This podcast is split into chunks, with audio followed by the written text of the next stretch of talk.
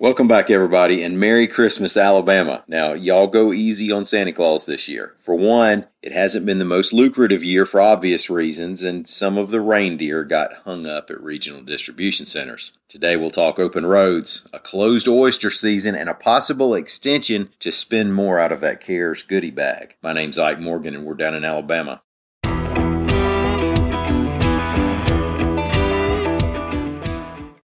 Health officials have asked us to limit our holiday travel if we can, but if you are moving around the highways, we have some good news for you. The Associated Press reports that the Alabama Department of Transportation is limiting road work and stopping temporary lane closures through Sunday, December 27th, and they'll do the same thing next Thursday through Sunday which is New Year's Eve through January 3rd, 2021. The other good news is that more people are expected to stay put for the holidays, or at least maybe not hit as many destinations, freeing up even more highway space. Y'all just be careful and don't bring back any more COVID. We have enough of it here already. Rest areas and welcome centers will stay open during the holidays. I'd have recommended social distancing at rest areas in 1995, never mind this year.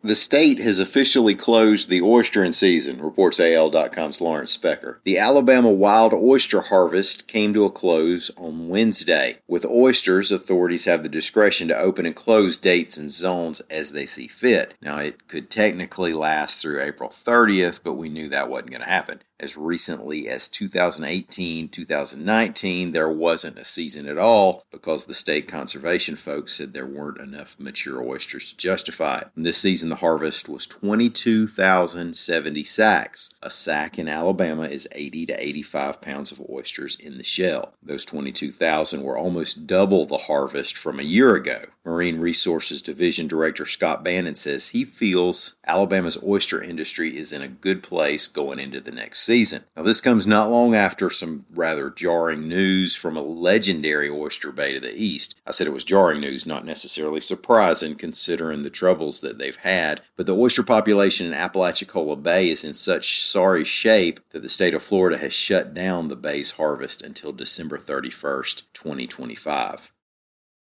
A lot of us wish we could get in at least a couple do overs for 2020. Let's insist that we didn't all turn another year older, for starters. Maybe make those small business loans due when people aren't still being discouraged from coming and going freely. Well, in the real world, you don't often get magical extensions unless you're the government. AL.com's Mike Cason reports that as the COVID 19 relief package currently exists, as of this recording anyway, the state of Alabama could get a whole nother year to spend the CARES Act money that it received earlier in the year. See, the 1.8 billion allocated for Alabama to spend on COVID-related expenses had a deadline of December 30th. Some state officials have been a little concerned over meeting that deadline. Others were confident the money would get spent. Well, earlier this week, the state had spent 1.3 billion. That leaves 490 million left over. Representative Steve Clouse, an Ozark Republican, chairs the General Fund Budget Committee. He explained why the extension is actually a pretty important thing. See, they're not just looking for a place to spend the money. The way the CARES Act was set up, they were reimbursing COVID related costs. And right now, there are requests for reimbursements to process. So the extra time would allow the state to make sure